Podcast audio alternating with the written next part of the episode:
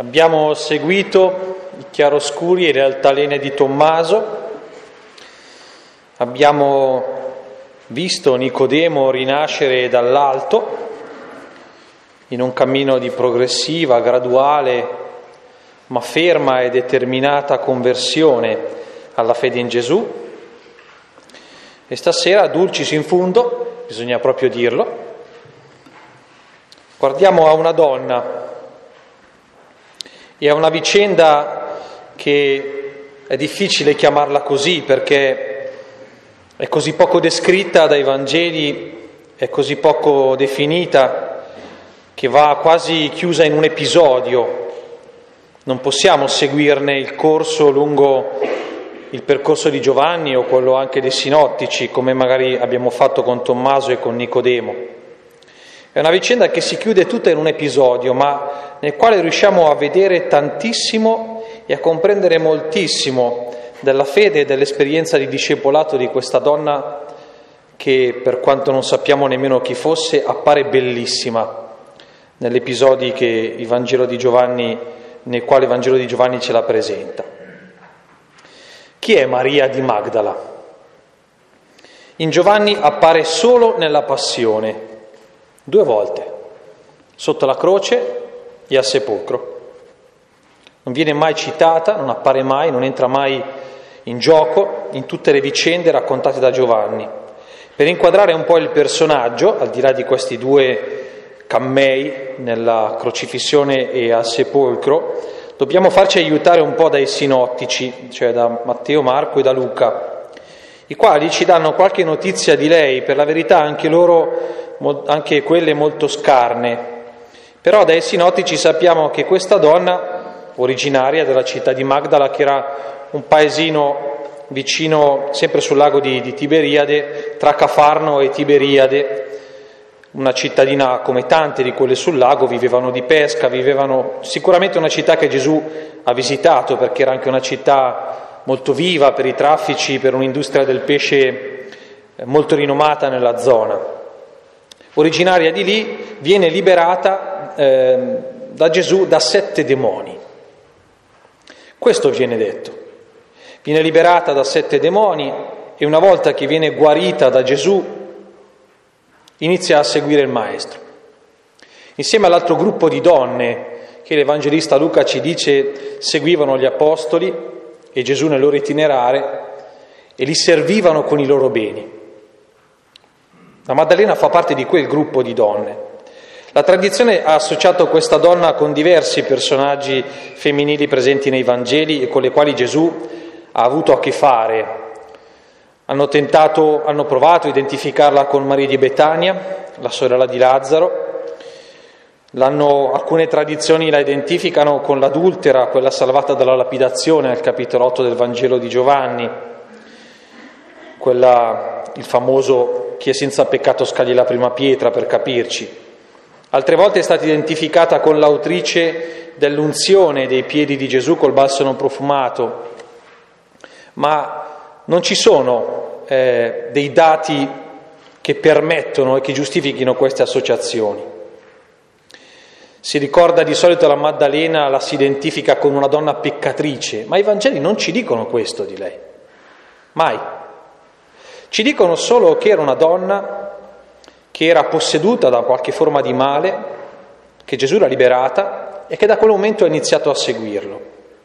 Allora, prima di arrivare con lei sotto la croce al sepolcro vuoto, che cosa possiamo, chiediamoci cosa possiamo dire di questa donna e della sua sequela di Gesù, cioè una che ha attraversato un'esperienza simile, che, che modo poteva avere, che forma poteva avere la sua sequela di Gesù, il suo essere discepola, che caratteristiche poteva avere.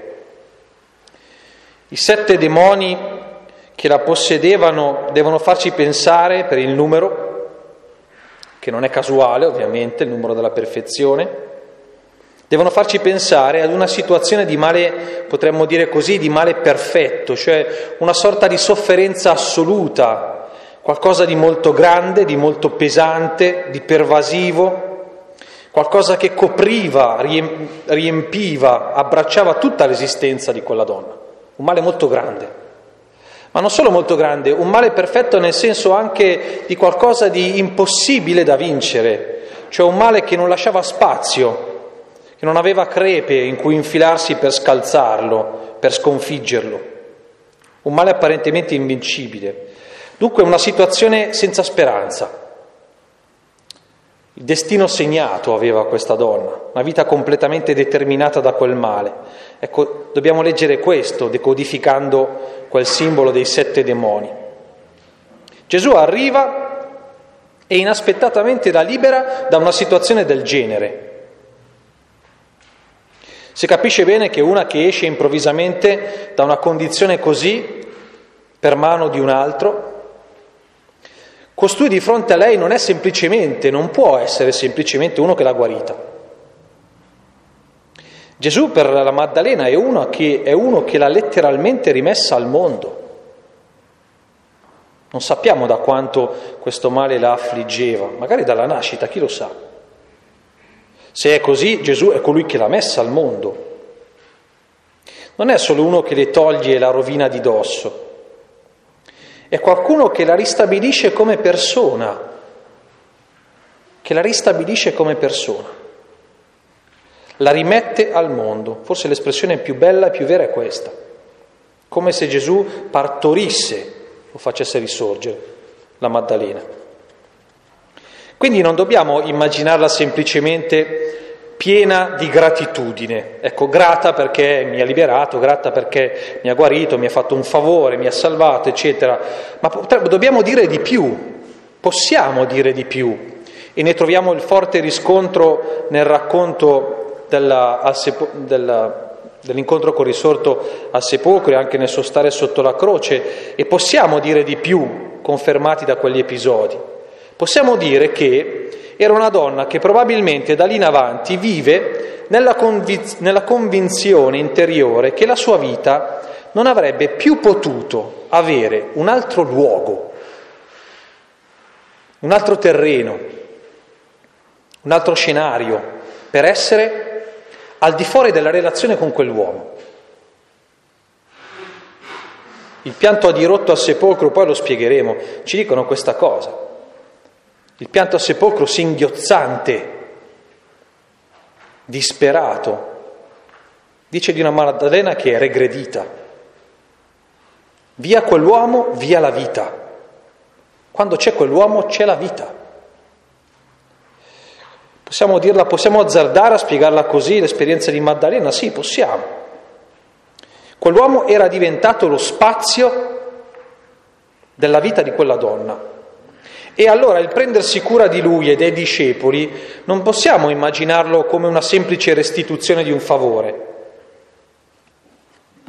Ti sei preso cura di me e io ti restituisco, mostrandoti la mia gratitudine. No, possiamo dire che probabilmente per quella donna era da lì in avanti l'unica maniera per poter vivere, l'unica forma di vita possibile, l'unica forma di vita possibile.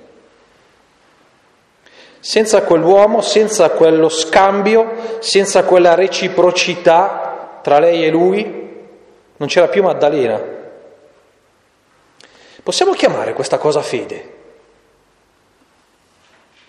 Possiamo dirla così? Questa è una fede, è un modo di credere questo? Oppure è altro? Affetto, legame, coinvolgimento. Possiamo dire che questo legame è un assenso al Vangelo che il Maestro annunciava? Perché la fede ha anche questa componente, no? Quello di assenso ad un messaggio che mi viene comunicato. Ecco, questa lettura del cuore di Maddalena si sposa bene con la rappresentazione che Giovanni ci dà di lei e del suo essere discepola di Gesù. Perché la troviamo direttamente sotto la croce, un'apparizione improvvisa, dopo 19 capitoli compare improvvisamente sotto la croce. E come mai un personaggio che è lì sotto la croce con pochissimi altri, come sappiamo essere avvenuto, una che sta lì dove altri non stanno, dove quelli che hanno fatto con lui tutto il percorso non riescono ad arrivare, invece lei c'è, lei c'è. Ci deve far pensare che questa è una, ci deve dare la sensazione, dobbiamo percepirla così, come una che da sempre e continuamente era presente a quell'uomo e aveva quell'uomo presente a sé. Uso apposta questa parola di presenza, eh? presenza, perché il verbo che usa Giovanni nel descrivere lo stare di questa donna sotto la croce insieme alle altre è il verbo di una presenza, ma di una presenza molto forte, una stabilità. Potremmo dire che il verbo esprime questa idea che la Maddalena e le altre donne sotto la croce stavano impietrite, come, un blocco, come questo blocco di, di, di pietra, bloccate, stabili, irremovibili.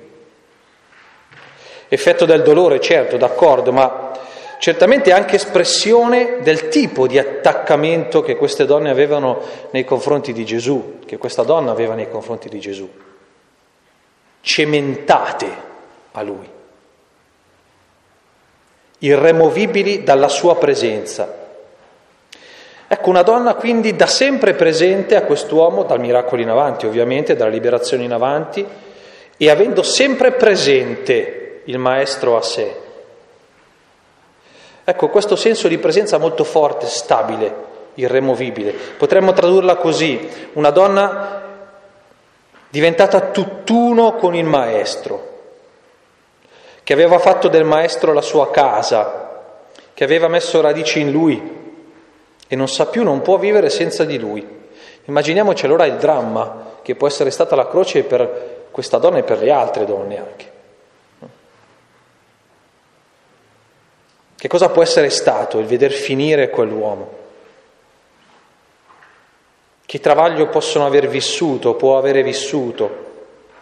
Il travaglio che ha vissuto ce lo dice l'episodio seguente, quello del sepolcro. Va prestissimo al sepolcro. E il suo stare al sepolcro viene descritto ancora con lo stesso verbo usato per la croce. Era là, cementata alla croce di Gesù, e la ritroviamo lì cementata, pietrificata sul sepolcro del Maestro. Davvero era una donna che viveva così, assolutamente e stabilmente presente al Maestro e avendo fermamente presente il proprio Maestro. Va prestissimo lì, va prestissimo come chi ha passato la notte insonne e non aspetta che le prime luci dell'alba, i primi bagliori per andare una che non si dà pace per ciò che è accaduto, cerca ancora una vicinanza, non riesce a vivere lontana da quell'uomo, non riesce a vivere lontana, forse bisognerebbe proprio cambiare parola, da quella vita che aveva trovato. Dobbiamo pensare che nel cuore aveva anzitutto la delusione per le attese tradite nei confronti di Gesù, questo forse più maschile. Forse più gli apostoli si sentivano così. O forse era più presa dal dolore straziante della perdita di qualcosa che per lei era stato un vero e proprio amore. Corre dai discepoli, dopo aver visto la pietra rotolata via, senza accennare minimamente alla possibilità della resurrezione. Non c'è più il Signore, dice. Attenzione, dice proprio così, vuol dire che per lei il Signore, il pensiero immediato che le veniva ancora in mente quando, quando pensava, dopo la morte di Gesù, al Signore, a trovarlo, a rivederlo, a risentirlo, era quel corpo lì, era un cadavere per lei. Era andata a cercare un cadavere a sepolcro, mica risorto. Eh. Era andata a cercare un cadavere.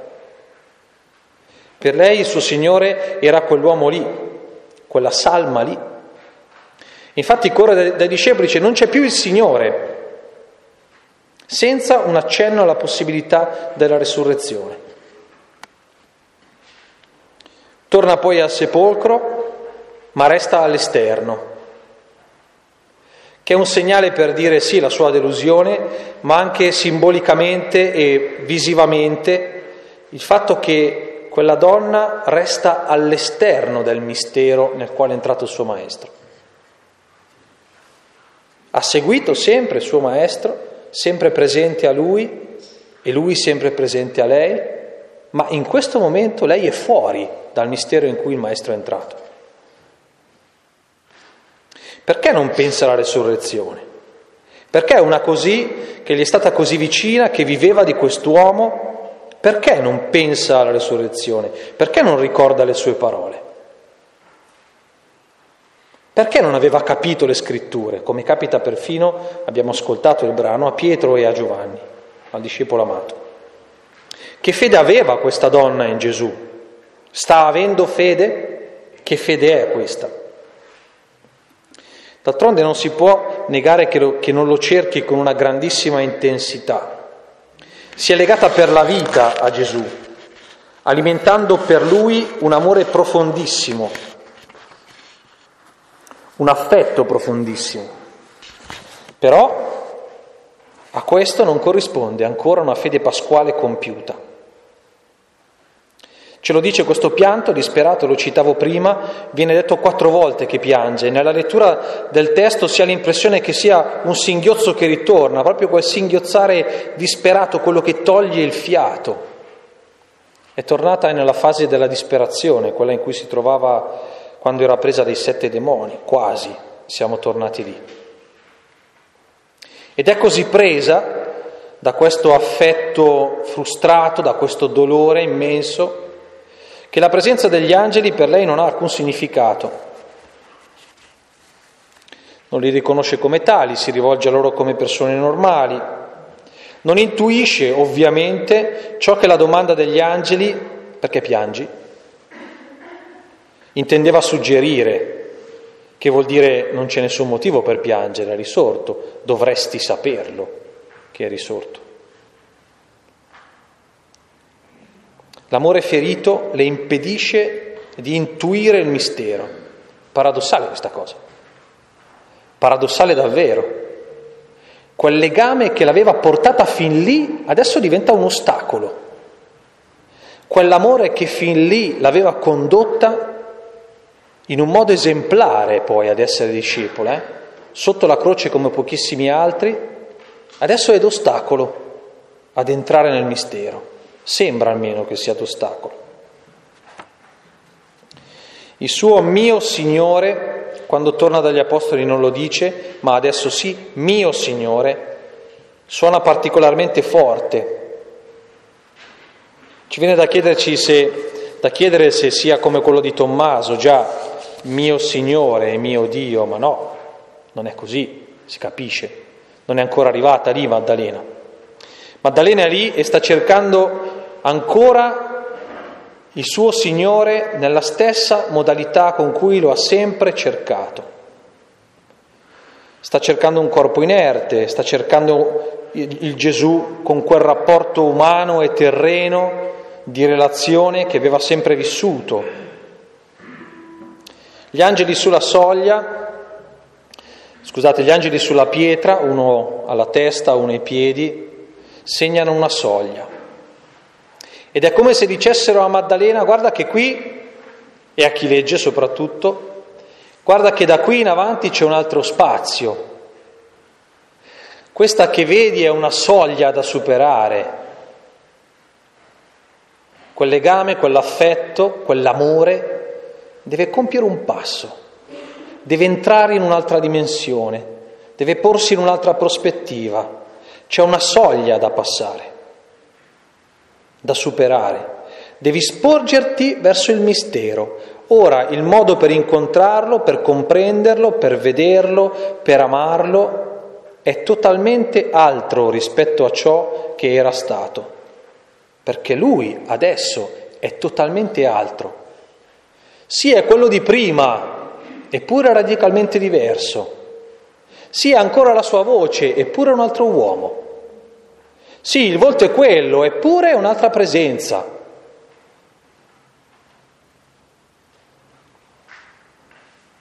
È così vera questa cosa che nessuno riconosce da sé il risorto. Questo è in tutti i Vangeli e in Giovanni poi in modo particolarmente evidente. Il risorto non si riconosce, il risorto si fa riconoscere. Perché quello del risorto è un mistero e nel mistero si viene introdotti, non si entra mai da soli. Nel mistero si viene condotti, non, ne, non ci si appropria del mistero, al massimo lo si riceve. Gesù prende per mano la donna e la introduce nel mistero, perché il modo con cui adesso Maddalena si pone nei suoi confronti adesso è diventato inadeguato. Ma prima di arrivare al passaggio finale, comprendere qual è l'esito del percorso di Maddalena, fermiamoci un momento e fissiamo, fissiamo un attimo quello che stiamo vedendo accadere in questa donna. Quello che sicuramente vediamo in lei è una strettissima commistione tra fede e amore, una sovrapposizione delle due. È questo che possiede questa donna, è anche quello che la, che la acceca. Potremmo dire così, che la fede di questa donna si era attuata nella forma di un affetto profondo per Gesù, profondissimo, le cui radici pescavano nell'esperienza dell'essere stata introdotta da lui, dai suoi gesti e dalle sue parole, in una vita nuova. Un affetto che però, potremmo dire così, ha quasi la forma di un istinto di sopravvivenza, come di chi si rende conto che lì c'è l'aria e se ti viene tolto quello muori, annaspi. Quella va al sepolcro perché le manca il respiro, perché le sembra di morire. Non certo perché ha fede nella resurrezione del Maestro. È una che sta lottando per non perdere la propria vita e la sua risposta, dov'è il mio Signore, è la risposta di una che sta lottando per sopravvivere. È fede questa?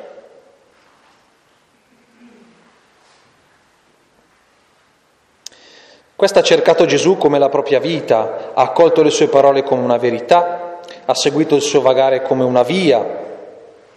Questa fede poi si è espressa, come per le altre donne, nel prendersi semplicemente cura di Gesù, dentro quello spazio di familiarità evangelica che lui aveva stabilito con i suoi, chiamandoli ad una vita comune fondata sulla carità e sul servizio reciproco. Ecco che cosa sta vivendo questa donna, come si presenta a sepolcro vuoto. Il fatto che Gesù appaia nei racconti evangelici di Giovanni per primo a questa donna è bellissimo. È un gesto di infinita gratuità. Forse è un premio all'enorme amore di questa donna, forse la testimonianza dell'amicizia che li legava. Chi lo sa? A me viene sempre da pensare che i Vangeli non ce lo raccontano l'incontro del risorto con sua madre, ma mi viene da pensare che sarà stata lei la prima. Ma i Vangeli di Giovanni ci racconta Maddalena ed è bellissimo.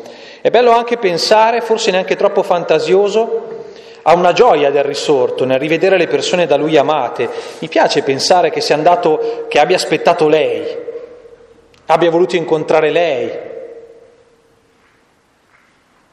un gusto del risorto nel rivedere gli amati, quelli che lui aveva amato. E Gesù la incontra, la chiama per nome, cosa rarissima, anzi cosa maleducata nel mondo semitico da fare in un discorso diretto a una donna. Non si fa. Invece Gesù la chiama per nome e questo testimonia il legame che esisteva, ristabilisce l'intimità perduta e lei lo riconosce. Che cosa riconosce? L'intimità che aveva perduto. Eccola lì. Ma questa è la mia vita, ma questa sono io, ma questa è la mia speranza, questa è la mia unica via d'uscita. Allora c'è. Eccola che si volta e lo chiama ancora Rabbuni, abbracciandolo, come forse aveva fatto tante altre volte. Non siamo ancora alla fede pasquale, l'abbraccio è la ricerca di Gesù come ha sempre fatto, come ha sempre fatto, E Gesù glielo fa notare. Quelle parole un po' difficili, non sono ancora salito al Padre mio, bisognerebbe, potremmo tradurle in questo modo. Gesù le dice, adesso smetti di toccarmi, perché il tuo vedermi, il tuo riconoscermi ti darà l'impressione che io non sia ancora salito al Padre, cioè che il mio destino non sia ancora compiuto, ma invece no, è così. Adesso inizia un tempo diverso, il mio destino è compiuto, non sarò più con voi come prima, sarò con voi in un altro modo, non puoi pensare di stare con me, di relazionarti a me, di tenermi, di stringermi, di parlarmi, di guardarmi così come avevi sempre fatto. Deve iniziare qualcosa di nuovo. Si entra in un tempo nuovo. Devi smettere di volermi bene, ma no, Devi smettere di cercarmi con questo affetto, ma figuriamoci. Devi smettere di, di, di, pensarmi, di sentirmi come la tua vita? Ma no, ma neanche per sogno. Devi cambiare il modo, devi cambiare la direzione, devi cambiare prospettiva, devi far maturare quel modo. Va dai miei fratelli.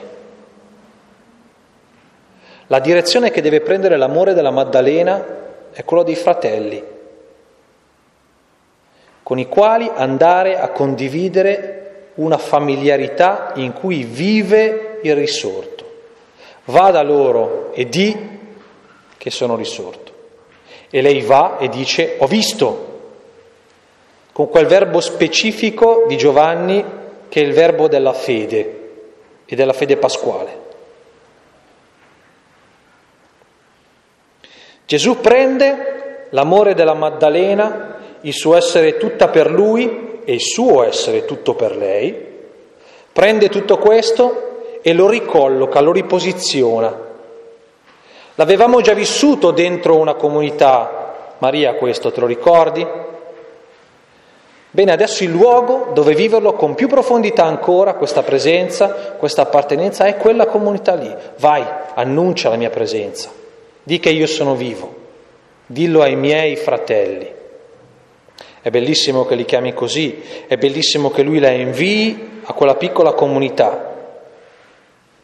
La nuova modalità di rapporto con lui è una restituzione a una comunità di fratelli che vive della certezza della sua presenza, in un modo diverso, in una modalità altra, così diverso? Non aveva già chiesto loro di vivere come fratelli? Non avevano già condiviso con lui una fraternità così intensa da essere a livello dei rapporti di sangue? Questa è la mia famiglia, quella di chi fa la volontà di Dio. Ecco, quell'affetto così profondo viene ricollocato, riposizionato e diventa fede pasquale. Cambia? Non è più amore? È credere a un bagaglio di verità? È solo credere a una notizia? Ma no, assolutamente no. C'è una parola che illumina nuovamente l'affetto di Maddalena e lo rindirizza in una, posi- in una, in una direzione differente. Come per eh, Tommaso, come per Nicodemo, anche per Maddalena la fede arriva ad un compimento, ma il compimento della sua fede nelle mani di un altro. Quello che lei cercava diventa l'autore stesso della sua ricerca e della sua fede. Cosa possiamo raccogliere per noi da questa storia d'amore? Abbiamo preso un episodio molto sintetico, l'abbiamo fatto un po' esplodere, abbiamo raccontato una storia d'amore. Cosa possiamo raccogliere per la nostra esperienza di fede? Questa sera per concludere due spunti di meditazione personale. Il primo è esattamente questo, che la storia di fede di Maddalena è fondamentalmente una storia d'amore. Anche le storie di Tommaso e anche quella di Nicodemo si possono per certi versi, sicuramente quella di Tommaso, quella di Nicodemo solo per certi versi, interpretare così. Ma quella di Maddalena è chiarissimo, è una storia d'amore. Cioè questa è una vicenda in cui in primo piano non c'è tanto l'assenso ad una verità, a delle parole che accetto, che comprendo, che riconosco come autorevoli, alle quali mi affido, un codice etico, una serie di precetti che accolgo, no. Qui c'è un affetto, c'è un vincolo vitale, c'è un legame che la identifica, che attiva la sua femminilità, la sua capacità di cura, di fedeltà, di dedizione, la visceralità di rapporto. Ed è bellissimo e straordinario che quel tipo di legame non sia rinnegato dal risorto, ma sia semplicemente rindirizzato, rinterpretato, forse la parola più giusta è questa. Ecco, noi siamo abituati a pensare spesso in ambito cristiano, dentro al nostro percorso di fede, siamo abituati a pensare all'amore come a una delle cose che la fede chiede. Cioè siamo abituati a pensare un po' così, c'è la fede, c'è il credere, no?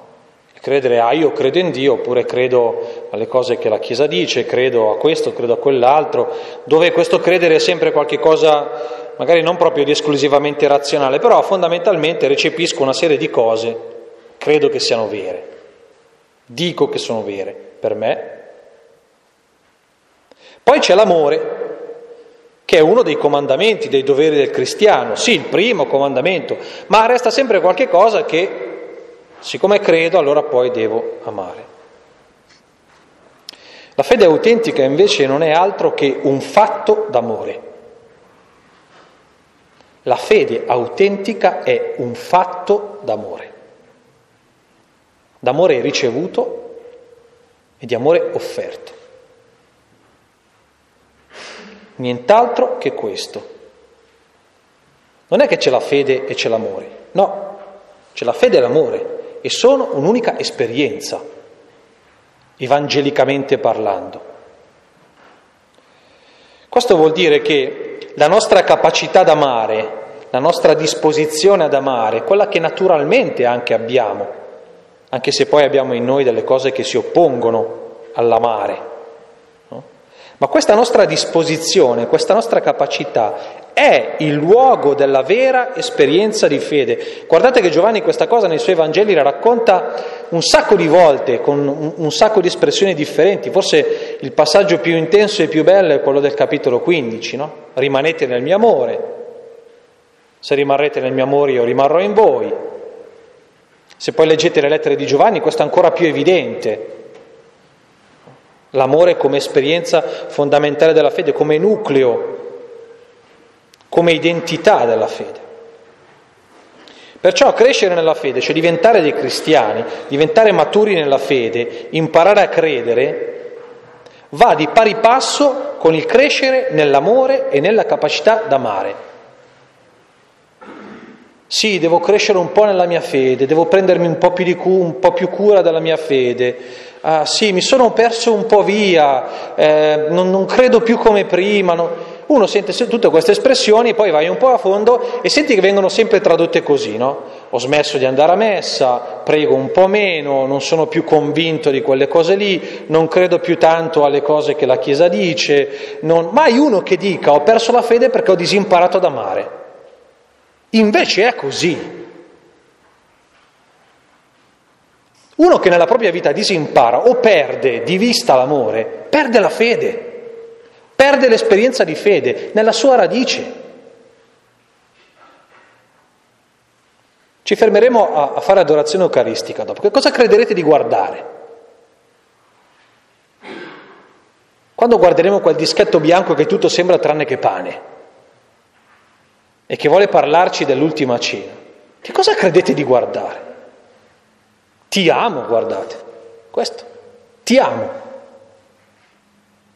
E come gli rispondete? Sì, ci credo, sì, d'accordo, ma che cosa vuol dire ti credo? Con che moneta si ripaga l'amore? Con quale altra moneta si può rispondere all'amore? E se noi celebriamo l'Eucaristia come centro della vita cristiana, ditemi che la fede non è amore, punto. Eppure non c'è nessuno che dice faccio fatica ad amare e perciò faccio fatica a credere, la mia fede è un po' debole. Nessuno, non ci viene, non ci viene. E invece è così. Imparare a credere è imparare ad amare e imparare ad amare è crescere nella fede. Soffermati sulla qualità del tuo modo di amare e del tuo amore davanti all'Eucarestia. Soffermati, chieditelo. Qual è la qualità del mio amore? Mettila a confronto con quello che contemplerai dopo.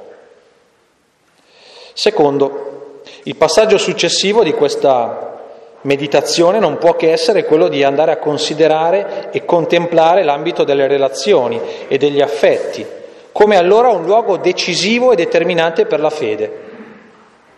E non è che amo le colonne dei muri, neanche le piante, i fiori, sì, anche quelli, per carità di Dio. Ma il luogo dove scorre l'amore è quello delle relazioni. Allora il luogo determinante della fede sono le relazioni, non è la mia testa, eh?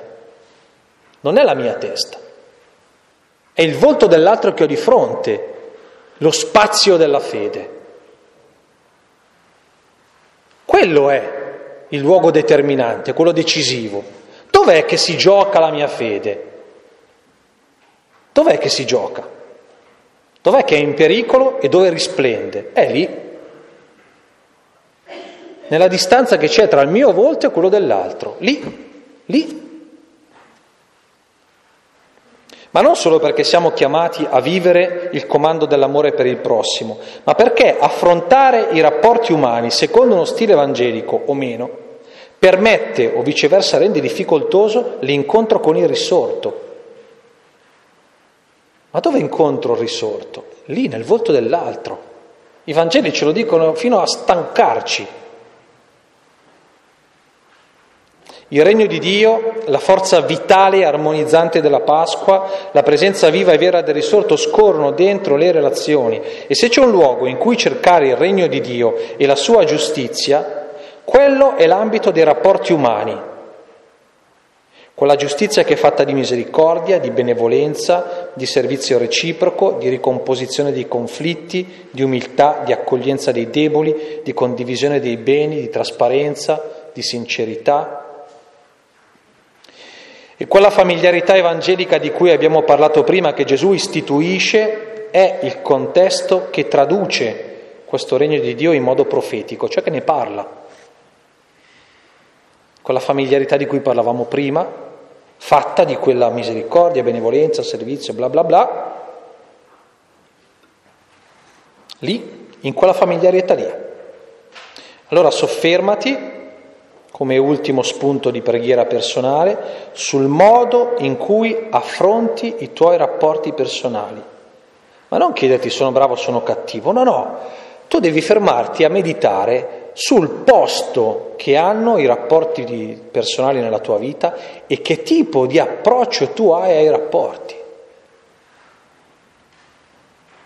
Perché un conto è vivere i rapporti come una delle tante cose da fare, un conto è viverli come il luogo della propria realizzazione personale, un conto è viverlo come il luogo dove trovare alcune cose che mi servono, un conto è viverlo come uno dei luoghi dove poter affermare la mia persona, eccetera, eccetera, e un conto è viverli come il luogo in cui io esprimo, vivo, concretizzo l'incontro con Gesù risorto.